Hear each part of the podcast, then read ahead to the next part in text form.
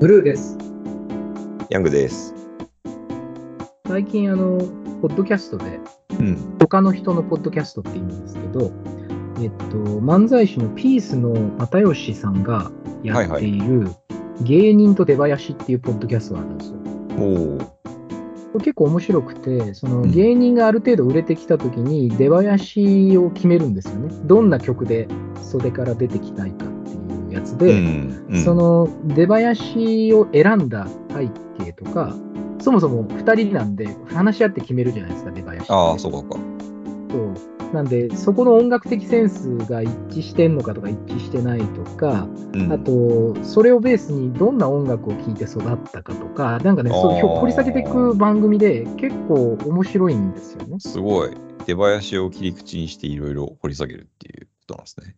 そうそうそうそう。で、結論から言うと結構やっぱブルーハーツに影響を受けた芸人っていうのは多くて、ブルーハーツ、まあなるほど。ブルーハーツ。で、でも出囃子にブルーハーツ使うのはちょっとダサいみたいな、要はうんみんな使ってるから、なるほど。あんまり使いたくないとかっていう話なんだけど、だからやっぱりブルーハーツっていうバンドが、うんあのいなかったら、多分ここまで芸人増えてないんじゃないかぐらい、あ、そんなレベルですか？うん、かなり、まあでもバンドもそうだよね。ブルーハーツがいなかったら、こんなにバンド活動やってる人がいなかったんじゃないかっていう仮説もどっかで又吉が喋るところがあるんですけど、うん。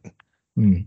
だやっぱそれぐらいの、その、クリエイターにとっての影響力のあるうん。ミュージシャンとかコうんうんンテンツプレイヤーっていうのが、うん。まあ、その芸人にとってみるとダウンタウンだったかもしれないけど、やっぱ結構あれを聞いてると、いや、別になんかこう、面白い人たちだけじゃないんだな、バックグラウンドにいるのはっていうのをね、結構感じる番組なんですよ。よかったらぜひ聞いてみてください。ああ、はい。ぜひ聞いてみます。うんなるほど。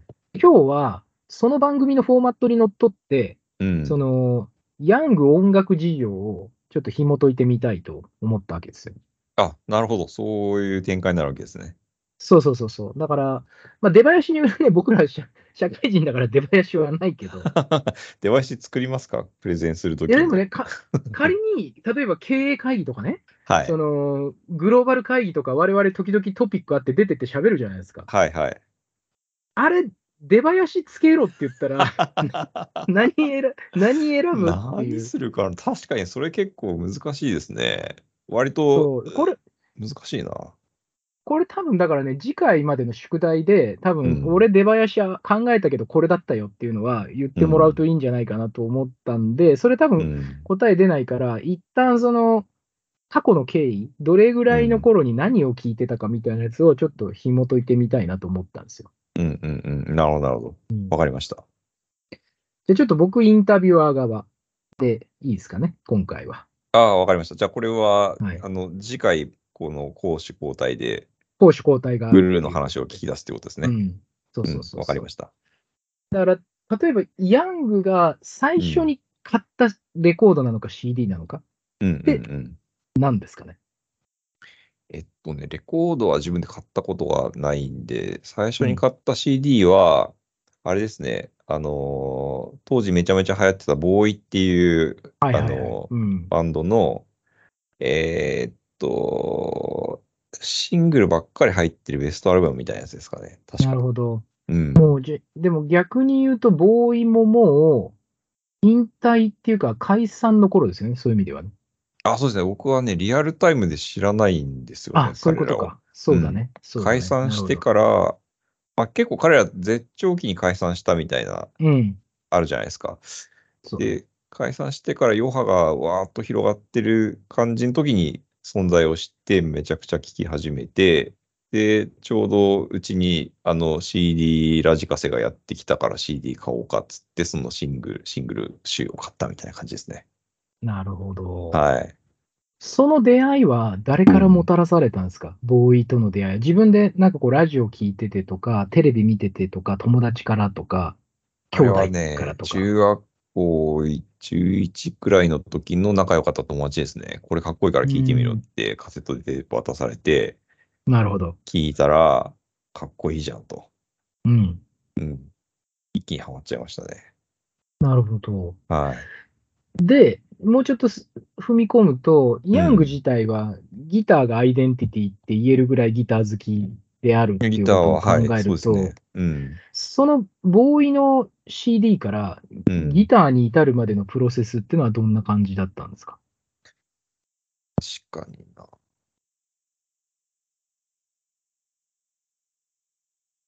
いや、今思い返すと、なんでギターやりたいって思ったのか、正直ちょっと覚えてないんですよね。ただ、なんか、なんかの、うん、きっかけボーイ、で、ボーイ前？ボーイ後？ギターを始めたえーのは。っとね、5ですね。ボーイ後。じゃあ、うんボーイの影響もあったわけだ。まあ、少なからずあったと思いますね。うんただ。ギターを弾く前に、ボーイっていうバンドのギターがかっこいいって思ってたかっていうと、多分思ってないんですよそう。でもないんだね。うんなるほど。で、なんか別の理由でギターやってみたいなって思って始めて、で、よく聴いてたボーイをとりあえずコピーするかってコピーしだしたら、まあ自分で演奏すると、あ、このバンドのギターってこういうことやってんだみたいなのがよくわかるんで、それで多分、あの、まあ、ボーイのバンドのギタリストは、あの、布袋寅泰さんっていう人なんですけど、あの、うん布袋さんのギターのかっこよさみたいのに目覚めてったみたいな感じは確かありますね。なるほど。はいじゃあ、ギターを触り始めたときは、うん個人ではなくてもバンド前提だったってことですか？いや、えっとですね、バンドを、あ、うち、えっとですね、それは結構、なんていうか、面白くて、うん。あの、ギター最初、許してもらえなかったんですよ、ギターを買うの。あで、なるほどね。そう、はいはいでエレキギター、うんそう、エレキギターなんか弾いたら不良になるからやめなさいって言われたんですよ。ああ、いい、いいね。いいプレマイスですね。おおなるほど。おーそんなわけないのに。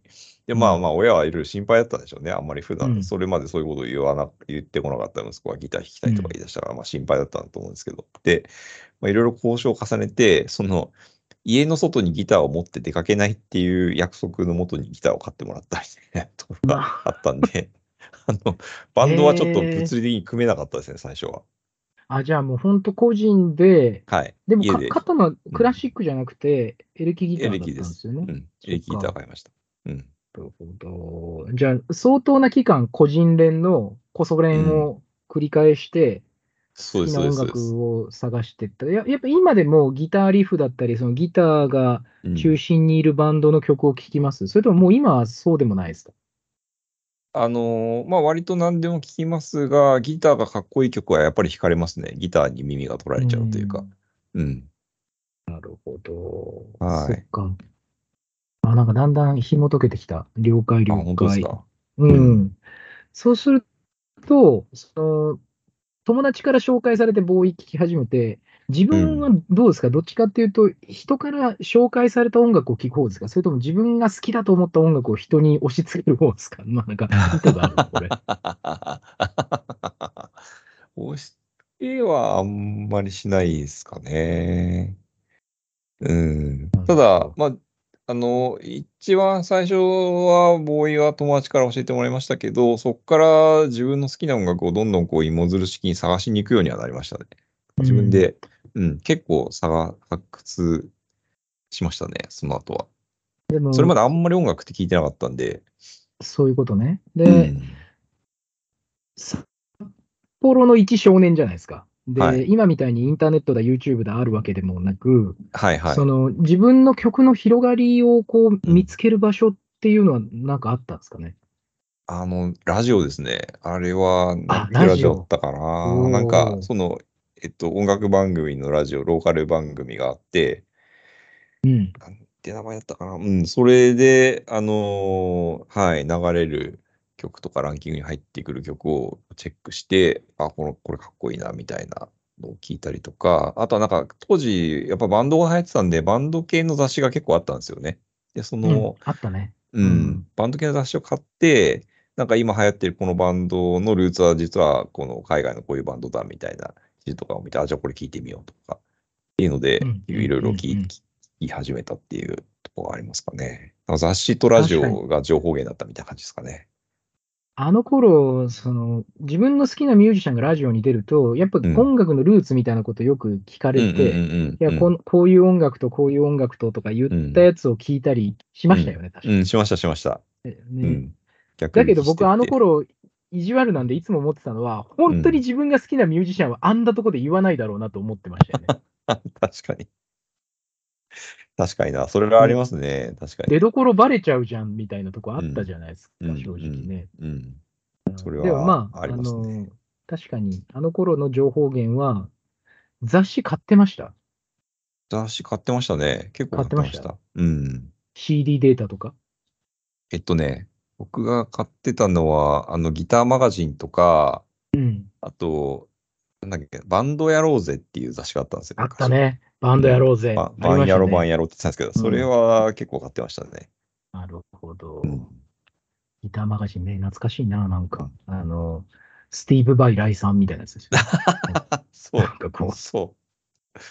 神ですからね、もう彼は。ね、弦は多ければ多いほどいいみたいな。そうそうそんなことを日本語訳されてもさ、みたいな、あの、特集記事そ記事があったりとかね。う。うん。あとなんかあの、クリス・インペリテリっていうすごい早弾きする人が、なんか、あの、ギターはどれだけ早く弾いてもスピード違反にならないんだ、みたいな名言を入っていたりとか。懐かしいですね。名言、名言だね。名言。名言。いつ使えるのかわからない名言。結構僕はそうですね、ギター、まあ今は割といろいろ聞きますけど、でもやっぱりギターがかっこいい音楽にどうしても惹かれるみたいなところは、まあそのルーツも含めて、いまだにあるっていうと感じですね。いや、ちょっと難しい質問かもしれませんけど、最後、リスナーの方に、今、自分が ハマってる曲はこれだを一曲紹介して今日終わりにしたいと思うんですけど、あ、今ハマってる曲。今ハマってる曲。